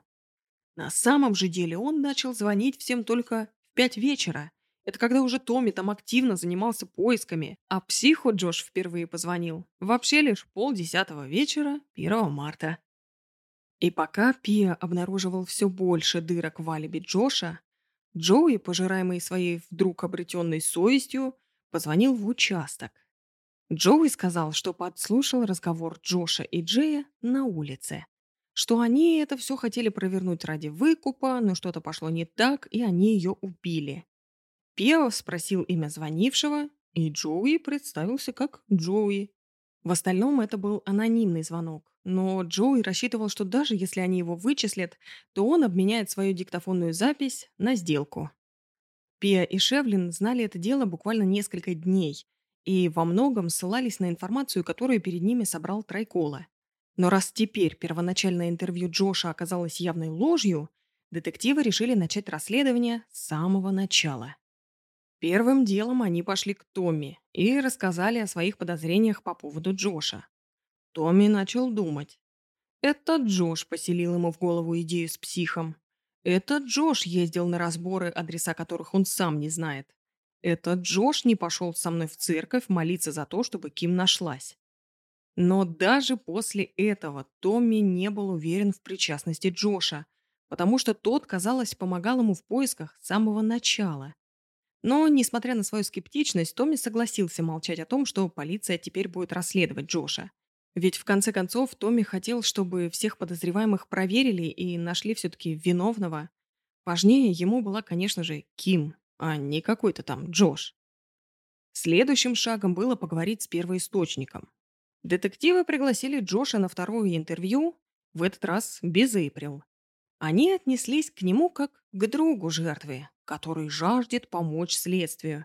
Ведь на первом интервью тот сказал, что готов содействовать и делать все возможное. Джоша попросили написать свое алиби на бумажке. Он 10 минут строчил и выдал. Я проснулся в 9.30 утра. Отвез Эйприл на работу, а Ким пошла на учебу. Я вернулся в квартиру Ким, убрался, погулял с собакой. Приехал к себе домой и стал убираться там. Около девяти или десяти вечера пришла Эйприл и помогла мне убираться. Потом мы вместе поехали в квартиру Ким где-то полдвенадцатого или двенадцать ночи и легли спать. Около часа тридцати ночи звонил телефон. 1 марта я проснулся полдесятого. Отвез Эйприл на работу, вернулся и убрался. Где-то полвторого позвонила Эйприл. Между двух и трех я поговорил с Томми. Я бипнул Кимберли на пейджер. Томми поехал в участок, а я обзванивал людей из телефонной книжки Ким. Томми и Лиз пришли в квартиру. Я с Томми прослушал автоответчик. Лиз осталась в квартире, пока мы с Томми поехали искать машину. Потом вернулись, осмотрели гараж, нашли там сережку. Томми поехал искать машину, и я поехал искать машину раздельно. Я вернулся в квартиру Ким около полтретьего, трех ночи. Что ж ты за золушка такая? Встает он с утра и убирается, а потом в другую квартиру идет и убирается. Он больше 12 часов убирается, а потом на следующее утро встает и знаете, что делает? Убирается. Чё ты, блядь, убираешь? Скажи мне, пожалуйста. Дальше Джош выставил себя как защитник Ким, как ее старший брат, который подходил ко всем пацанам, которые хотели с ней быть, и проводил с ними диалог. Из разряда «если ты ее обидишь, тебе конец». Детективы начали вести дальше. Пиа сказал «Слушай, а я не думаю, что псих виновен». И Джош такой «Слушай, а я-то тоже не думаю, что псих виновен. У меня есть своя собственная теория. Я думаю, что это совершили трое парней. Эти трое пробрались в гараж, когда та приехала домой. Они ее заломали, засунули в багажник. У них должно было быть две машины, ну, чтобы те смогли избавиться от белой Хонды Ким. Потом они скинули машину Ким, привезли ее в заброшенный дом, и это был дом, который был им знаком. В итоге это получилось похищение, которое пошло не по плану. И вообще все эти трое явно были профессионалами и никогда бы не стали говорить с полицией или стучать друг на друга. Это все звучит как, я не знаю, когда у тебя какая-то проблема, но ты типа спрашиваешь за друга. Вот приходишь в аптеку за кремом от геморроя и добавляешь зачем-то, что это не для меня, это подружка меня попросила. Детективы начали немного надавливать и спросили, а не давал ли ты кому-нибудь свой пейджер? То такой, нет, никогда никому ничего не давал. А чего тогда кто-то звонил из квартиры Ким ночью 1 марта на твой пейджер? Джош побледнел и неожиданно вспомнил, как ночью ходил в магазин за молочком для сыночки. Детективы, нащупав слабое место, начали давить еще сильнее. «А чего тебе на пейджер звонили аж трижды, если ты всего лишь за молочком ходил?» У Джоша начал дергаться глаз. Он начал терять самообладание, которым и так не очень-то обладал, и спросил, «Вы чё, вы оставляете меня убийцей, что ли?» Пия говорит, «Да нет, мы просто допрашиваем всех друзей и знакомых Ким». Джош такой, «Слушайте, если б я был убийцей, я бы ее покормил хотя бы». Бадабим-бадабум. И Пия, и Шевлин понимали, что Джош виновен, и, скорее всего, он глава какой-то компании, которая это все провернула. Но ремарка про то, что Ким не кормили, не сделает им дело об убийстве. Они предложили Джошу пройти детектор лжи попозже, и тот согласился. Хоть и полиграф тоже не принимается в качестве доказательства в суде, детективы хотели хоть как-то начать распутывать это дело, собирая по крупицам все доказательства. В тот день детективы знали, что отпускают из участка убийцу. Следующим шагом было надавить на Джоша через его слабое место – Эйприл. Они вызвали ее на интервью, начали показывать ей номера, куда звонил Джош, а в частности пять номеров разных женщин, одна из которой оказалась бывшей Джоша, о которой он, как всегда, клялся и божился, что прервал все контакты. Для Эйприл это стало последней каплей – Поэтому она выгнала Джоша из дома, забрала у него ключи от машины и оставила, по сути, бомжом. Потому что Джош ничего не имел. Он жил за счет Эйприл. Та работала по 12 часов в сутки, а он нет. У нее была машина, а у него нет. У нее были деньги на аренду, а у него нет. Следующим на очереди на интервью был Джей. Тот пересказал все старые истории вместе, что ездил искать Ким, потом поехал к сестре спать и все такое. Опять же, он не смог назвать ни одного адреса разборов, куда они ездили, потому что Джош был за рулем. Сука, они настолько вот просто до невозможности тупые. Но до сих пор никто из них почему-то не додумался хотя бы поехать, я не знаю, парочку этих разборов найти и записать их адрес. Джей также сказал, как сильно он любил Ким – и сказал это настолько убедительно, что детективы решили его продавить в больную точку. Вспомнив имя из анонимного звонка, Пиа попытал счастье и спросил. «Джои тоже в этом замешан, да?» Джей внутренне просто охренел. Но он постарался сохранить самообладание и сказал, что не знает никаких Джои. Детективы начали давить сильнее. «Но ты же ее любил. Ну сделай правильную вещь. Ты получишь сделку за признание. И Джей уже почти раскололся, как интервью прервал рандомный сотрудник, позвавший Пия к телефону. Этот перерыв позволил Джею успокоиться, отделаться от манипуляций детективов, и в итоге он ничего им не рассказал. Настало время детектора лжи Джоша, в качестве подготовки к которому он решил накуриться. Наркотики зло, не употребляйте то, что запрещено законом в стране вашего нахождения, все такое – но в каком мире этот план должен был сработать? Скажите мне, пожалуйста, в какой вселенной травка бы расслабила тебя перед, наверное, самым стрессовым событием в твоей жизни?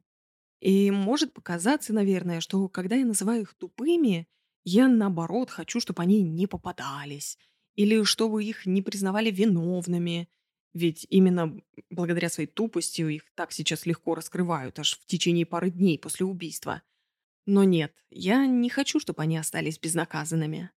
Да, их ловят, потому что они тупые. Но и оказались они в этой ситуации тоже только потому, что они тупые. Быть настолько тупыми буквально опасно для окружающих. Особенно, когда ты еще мнишь себя бэтбоем, гангстером. Это горючая смесь. В прямом смысле этого слова. В общем, обкурился Джош, сел на полиграф, Естественно, его перекрыло, и он запараноил и провалил абсолютно все вопросы. Правда, ему не сказали, что он провалил тест. Ну, кому надо, чтобы он сейчас сбежал? Они сказали ему, что все хорошо, спасибо, и отпустили. Фантастическая четверка созвала новое собрание возле дома Ника. Джош похвастался, что прошел детектор лжи и наговорил ужасных вещей о Ким. Вообще, все последнее время и так вспыльчивый Джош был в совершенно нестабильном состоянии. После того, как начались допросы полиции и того, что Эйприл выгнала его из дома.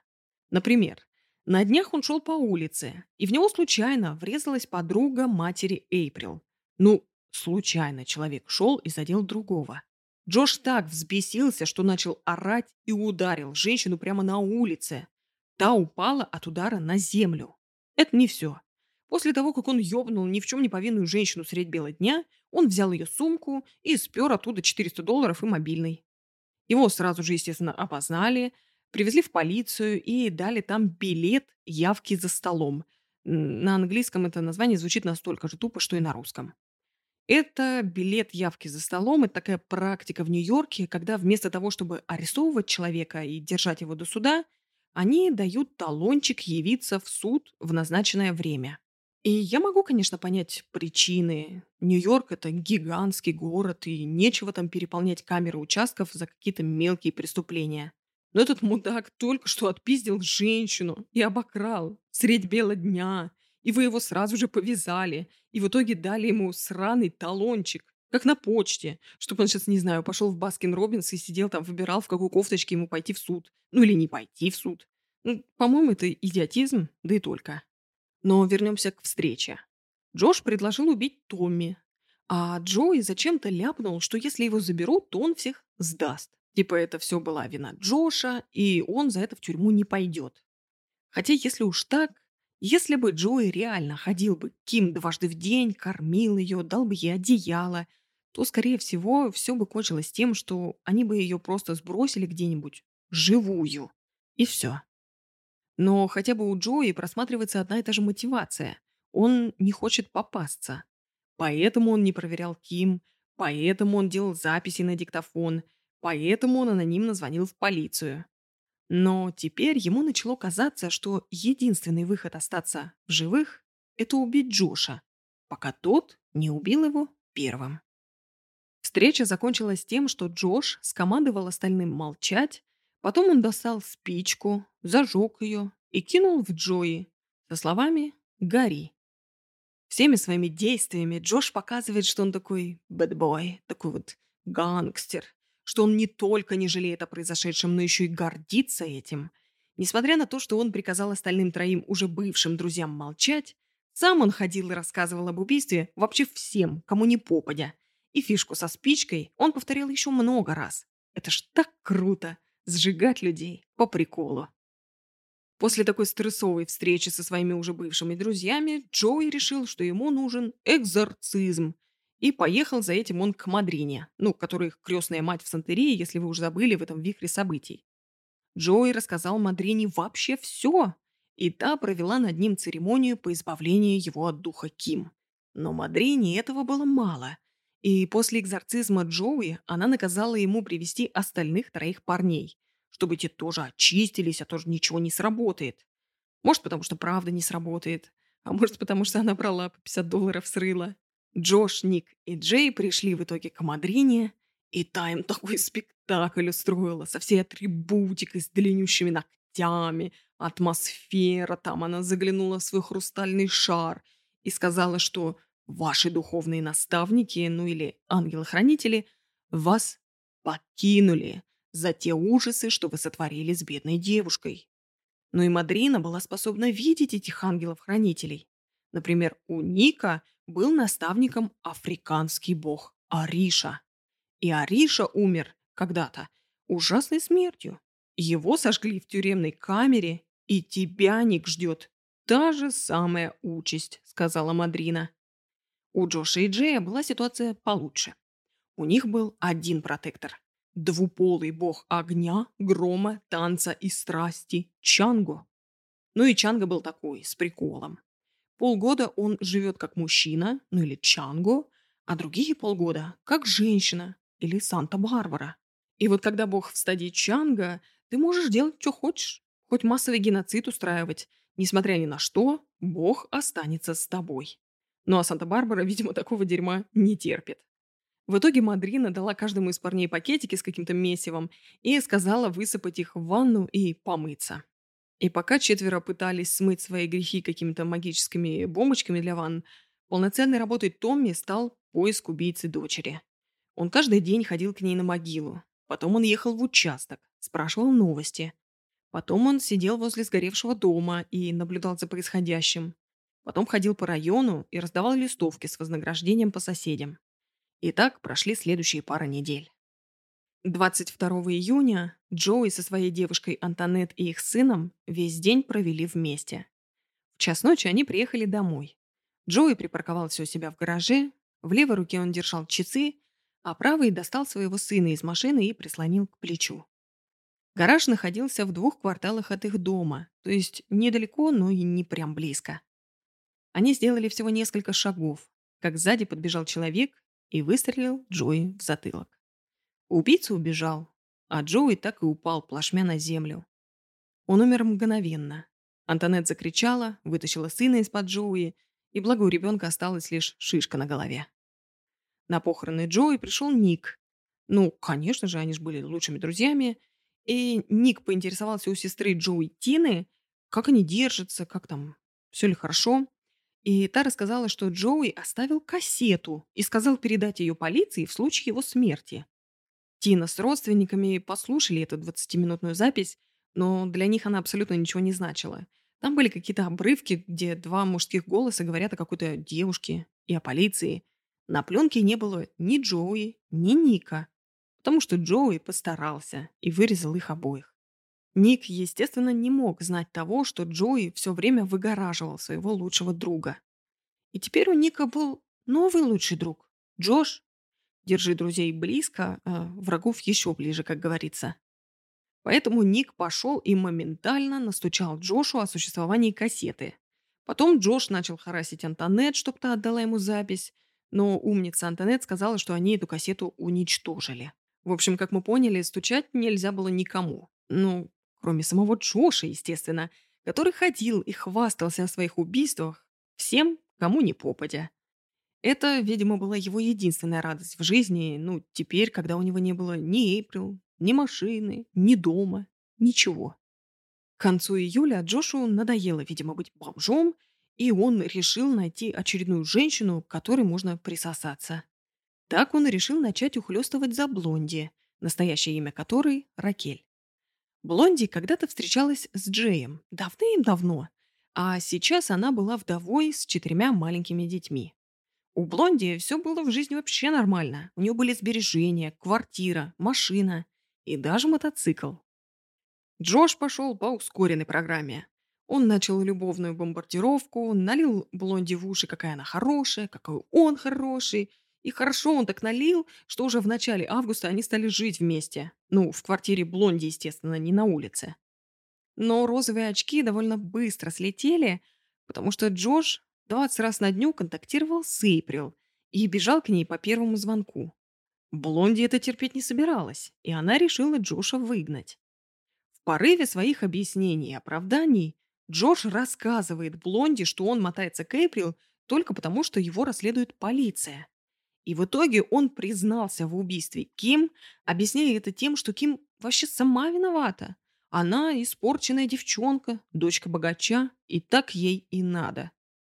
А потом еще и Джоуи был виноват, потому что он настучал, поэтому пришлось и его убить. Блонди была в шоке, в ужасе от услышанного. На что Джош пообещал и ее убить, если это заговорит. Выгнать Джоша из квартиры теперь стало гораздо страшнее и сложнее. Блонди терпела до начала сентября. Она пыталась убедить себя, что Джош это все выдумал, что он пошутил. Но ей все равно на всякий случай было страшно его выгонять. Но и невыносимо было терпеть, как он чуть ли не каждый день проводит с Эйприл. И когда 3 сентября, в час ночи, Джош просто ушел куда-то, у Блонди искры полетели из глаз. Полетели они из глаз у нее настолько, что уже в 4 ночи она долбилась в дом Эйприл и просила, чтобы та забрала вещи Джоша из ее квартиры к себе. Ну, вместе с Джошем, естественно. Эйприл посмеялась, что Блонди боится Джоша, он же просто хочет только казаться гангстером. Ты чё? И все это время Эйприл живет в мире, где пони какают радугой, и ее бывший-настоящий виновен только в измене, а никак не в убийстве. В итоге сплавила Блонди шмотки, потом она спрятала свой мотоцикл у дома своего друга Майка, ну потому что она боялась, что Джош придет и спиздит мотоцикл. И дальше начинается самое настоящее индийское кино. Пристегните ремни, приготовьтесь. Утром Джош выбивает входную дверь и устраивает Блонди скандал. Потом он бьет ее по голове. Кровище. На это все смотрят дети. У них истерика. У всех истерика. Джош требует, чтобы ему отдали мотоцикл, а в итоге он грозится посадить Блонди в какой-нибудь гараж и тоже сжечь ее к херам. Блонди звонит своему другу Майку, чтобы тот посидел с ее детьми, пока она едет в полицию. Пока Майк пришел, пока то все, Блонди бежит и садится в свою машину. Откуда ни возьмись, берется Джош со своим дружком. Он орет на Блонди бешеным голосом, потом просовывает руку в окно машины, хватает ее за волосы и грозит, что убьет ее. Пока Блонди приходит в себя, Джош открывает капот, что-то там шарудит, чтобы машина не завелась. Дальше выбегает Майк, чинит что-то под капотом, то, что там сделал Джош до этого. В это время прилетает Ник, тоже орет на Блонди, потому что если та сдаст Джоша, то Ник пойдет караваном за ним. Ник тоже грозится сжечь Блонди в гараже и уезжает. Блонди, наконец, заводит машину, начинает выезжать из гаража на улицу. Как сзади ей перегораживает выезд машина Джоша. Делать нечего. Блонди сдает назад в гараж, выходит и хватает первую попавшуюся ей вещь – лопату – и начинает махать ей на Джоша. Джош перехватывает у нее эту лопату и начинает бить, ну или скорее забивать Блонди. Все это происходит средь бела дня, перед детьми Блонди, ее другом и всем районом. В итоге Блонди орет, потому что ее забивают насмерть. Дети ее орут, потому что их мать забивает насмерть. Джош вообще в каком-то трансе и просто продолжает бить, пока один из соседей не высовывается в окно и не орет то, что сейчас вызовет полицию. Стоп-слово у нас – полиция. Джош убегает к себе в машину со словами «Не переживай, я вернусь, чтобы все это закончить», и уезжает. Ну и самое время, наверное, в полицию все-таки позвонить. Но нет, Блонди переживает у нас за мотоцикл, а Майк переживает за свою семью. Поэтому все они едут в дом Майка, ну вернее в дом родителей Майка. Блонди просидела там недолго, пока Джош не приперся и туда. Он расхерачил все стекла на машине Блонди монтировкой и орал, что сейчас будет ее убивать. Блонди выбегает из дома, прыгает на свой мотоцикл и едет прямо на Джоша. Тот достает пистолет и целится в нее. Та останавливается, Джош убирает пистолет, сталкивает Блонди с мотоцикла и, наконец, получает то, что он хотел. Блонди бежит к своей раздолбанной машине и вдавливает педаль газа в пол. У них случается погоня, в которой, чисто как в кино, Блонди резко поворачивает на одностороннюю улицу и тем самым теряется из вида Джоша. Мне кажется, в ближайшую минуту я вам пересказала целый сценарий боевика какого-то, не меньше. В итоге, Блонди все-таки позвонила в 911, и благодаря ее показаниям 6 сентября Джоша Торреса и Николаса Либретти арестовали по обвинению в убийстве Кимберли Антонакас. Угу! На аресте Ник сказал, что это все Джош затеял, что он вообще рассказал им с Джои план всего за два дня до похищения. Джош сказал, что это все была идея Джея. И вообще, он даже не знал адрес дома, где держит Ким. Сроду там не был, ничего не знает, ничего не слышал. А где, собственно, у нас Джей? А Джей в Пуэрто-Рико. Он свалил туда еще летом, как только запахло жареным. Но и в целом против него не было никаких прямых доказательств, ну, кроме того, что Джош его во всем винил, но Джошу уже на этот момент никто не верил. И Ник Джея никак не упоминал. Конечно же, детективы хотели допросить Джея, но, как говорится, увы и ах. Следом детективы начали, наконец, искать кассету с записью, о которой ходили слухи уже пару месяцев. И они позвонили отцу Джоуи, у него ничего не оказалось, но он указал на дядю Луиса Негрода. Луис передал пленку, на ней был нужный детективом голос Джоша, но проблема в том, что Джоуи пытался стереть свой голос, и поэтому в записи отсутствовали куски. И из-за этого пленка не могла быть использована в качестве доказательства в суде. Главным доказательством следствия стала Блонди, которая из-за страха, что ее убьют дружки Джоша, была вынуждена с детьми поселиться в отеле. В отеле делать было особо нечего, поэтому она смотрела телевизор. Все каналы трубили о задержании по делу Ким Антонакас. И что-то Блонди не понравилось в одном из репортажей, что она взяла и позвонила им. 11 сентября вышло эксклюзивное интервью с Блонди, где она рассказала журналистам подробности убийства Ким. Детективы были просто в ярости, в бешенстве, что их главный свидетель, которого они спрятали в отеле, названивает в прессу. До суда. Они зачитали ей лекцию о том, что запрещается контактировать со всем внешним миром, ну, если она хочет остаться в живой. Ну, собственно, что еще оставалось делать детективам, кроме как, ну, типа, вербально как-то ее предупреждать? Но Блонди у нас умирала со скуки. И перспектива жизни в отеле на все время судебного процесса который может затянуться на год, ну или там больше, эта перспектива ее вообще не привлекала. Поэтому она запросила, чтобы ее переселили в нормальное жилье, и полицейские нашли ей квартиру в Бруклине. И пока главной проблемой Блонди была скука, у Ника были проблемы посерьезнее.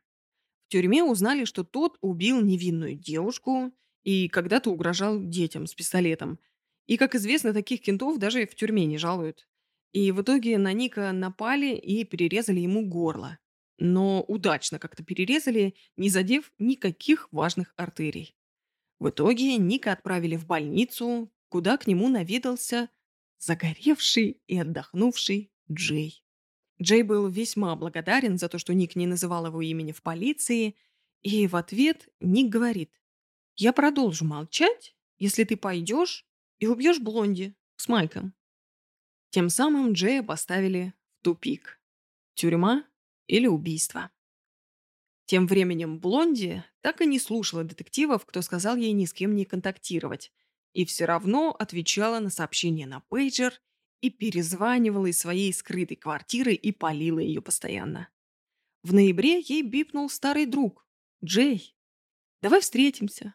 Я соскучился. Дай адрес свой. Я приеду, поболтаем. Я Ким не убивал. Ты чё? Я хороший. Блонди бросила трубку, и она начала переживать, что Джей пытается ее убить. Ну, она же знала, что он причастен к убийству Ким. Потом Блонди звонит какая-то женщина и говорит, будь осторожна, Джей хочет тебя убить. Сейчас я ему позвоню, а ты молча будешь слушать. Женщина звонит Джею, Блонди слушает на другом телефоне. Женщина спрашивает Джея, «Почему ты хочешь убить Блонди?» И Джей такой, «Я чуть не знаю, я не уверен, что смогу, но Джош с Ником меня сдадут, если я ее не убью». В итоге Блонди начала паниковать от каждого шороха. Потом она поругалась, э, ну, как-то рандомно поругалась со своим братом, тот дал ей пощечину. Из-за этого Блонди позвонила детективу Пия и сказала, что хочет, чтобы ее брата арестовали за побои. Ах да, чуть не забыла. Джей вернулся в Нью-Йорк. То есть она рассказала детективам, что Джей ей звонил только через неделю. И то это было так, между делом. Также между делом Блонди решила дать детективам знать, что собралась в отпуск. Может, в Пенсильванию, а может, во Флориду. Через неделю она улетела в Эквадор, а еще через неделю вернулась. Она прилетела в Майами, следом у нее должен был быть самолет в Нью-Йорк, но на таможне ее забрали с чемоданом, полным презервативов с наркотиками. И она призналась, что еще и внутри себя провозит на данный момент. Ее отвезли в больницу, где безопасно вытащили презерватив из вагины, и потом посчитали это все, что всего она везла более килограмма концентрированной героиновой пасты, что эквивалент почти миллиона долларов. Вот откуда у мадам деньги на мотоциклы, машины, квартиры. Ну и представьте, главного свидетеля по делу Ким забирают за перевозку в особо крупном размере. Но у Блонди есть история. Она говорит прокурору, «Слушайте, это все треклятые гангстеры. Они взяли в заложники моих четверых детей и сказали, будешь сейчас героин через границу возить, иначе мы их всех убьем». И все это, чтобы она не могла свидетельствовать по делу Кимберли Антонакас. Заговор. Конечно же, Полиция немедленно направила в скрытую квартиру Блонди целый спецотряд для освобождения четырех ни в чем не повинных детей. Ворвались мужики с винтовками в бронежилетах и до усрачки напугали ничего не подозревающую няню и четверых детей. Вместо Блонди теперь главным свидетелем стал Джей. Он пошел на сделку со следствием, за что ему полагалось всего два года. На суде он сказал, что с самого начала даже не думал, что Джордж серьезно собрался похищать Ким. Никто не планировал ее убить. Он рассказал о последних мгновениях Ким, когда Джош поцеловал ее в лоб перед тем, как поджечь. Присяжные просто подняли гул. Люди были в шоке и отвращении от такого бесчеловечия и жестокости Джоша. Но среди присяжных была, так сказать, белая ворона. Когда пришло время совещаться, один из присяжных не хотел признавать Джоша виновным в убийстве первой степени. Он настаивал на убийстве с безнравственным равнодушием. Этот термин используется, когда обвиняемый совершает опасные действия, но этими действиями он как бы не преследует цель убийства. Такой термин ближе к убийству по неосторожности, чем к убийству по осторожности, в общем-то. И вот этот один присяжный сидел и спорил, что, ну, наверное, Джош знал, что если полить человека бензином и кинуть в него спичку, то тело загорится. Но все равно он сделал это, руководствуясь безнравственным равнодушием. Я если честно, после таких споров бы попросила суд расследовать этого присяжного. И думаю, как я, так и вы, так и все остальные присяжные были, мягко говоря, не согласны с такой постановкой вердикта. Но, видимо, этот упертый был уж очень сильно упертым, и уставшие присяжные пошли с ним на сделку. Ты соглашаешься, то, что Джош виновен в убийстве Ким, а мы соглашаемся, что Джош не виновен в убийстве Джоуи. И с одной стороны, хочется сейчас кричать, топать ножками, потому что и я, и вы, и полиция, и добрая половина Нью-Йорка знают, что Джош застрелил Джоуи. А потом я вспоминаю, что все мы произошли от обезьян, и все как-то встает на свои места. Потому что присяжные – это обычные, рандомные люди, которых вырвали из их жизни и приказали явиться, чтобы судить плохих ребят. Ну сколько долго они могут спорить с одним мудаком, пока не пойдут ему навстречу, чтобы вернуться к своей обыденной рутине. Мне вспоминается тут исследование, которое провели, не помню в какой стране, где выяснили, что статистически присяжные чаще выносят обвинительный приговор, когда время близится к обеду. Там такой график, представьте, что график э, начинается внизу, и он такой по диагонали стремится наверх к времени обеда, то есть к обеденному перерыву. И чем ближе к обеденному перерыву, тем голоднее и злее люди, и тем выше обвинительный приговор. И вот этот график идет вверх-вверх-вверх, да, допустим, там, ну, во сколько времени перерыв, там, до двух часов дня. Потом с двух там, до двух тридцати перерыв, и в 2.30 он резко обрывается, и снова начинается снизу, потому что люди теперь сытенькие, добренькие и больше выносят оправдательных приговоров. И дальше график опять потихонечку ползет вверх до конца дня вместе с уровнем усталости присяжных. В конце концов, Джоша признали виновным в поджоге, похищении и убийстве Ким, но невиновным в убийстве Джоуи. Ему дали от 58 до пожизненного и податься на условно-досрочное Джош сможет лишь в возрасте 81 года. Нику досталось идентичное наказание. На данный момент Джош сидит минимум до 2053 года. Ник сначала сидел в тюрьме, а потом его перевели отбывать срок в каком-то медицинском учреждении. Власти не дали по этому поводу никаких комментариев, ссылаясь на медицинскую конфиденциальность. Я думаю, очевидно, что это мать Ника, которая и раньше пыталась сделать все возможное, чтобы скостить сыну срок, продолжает до сих пор этим заниматься. Но я, конечно, не знаю, насколько до сих пор, насколько она там жива или нет. Дай бог здоровья. Джей отсидел два года, и по сей день он утверждает, что не думал, что Джош реально будет похищать Ким. В отличие от всех остальных, Джей единственный, кто не молчал и давал интервью, в том числе для книги, по которой я писала этот кейс. Блонди посадили на 15 лет, в тюрьме у нее нашли рак, который благополучно вылечили. Дай бог здоровья. Хозяйка дома, где сожгли Ким, умерла, а ее сын продал дом ничего не подозревающей паре. Но я думаю, они тоже уже там выяснили что-то как. Томми же несколько лет был просто парализован горем, и все, что он делал, это сидел дома или сидел на могиле у Ким.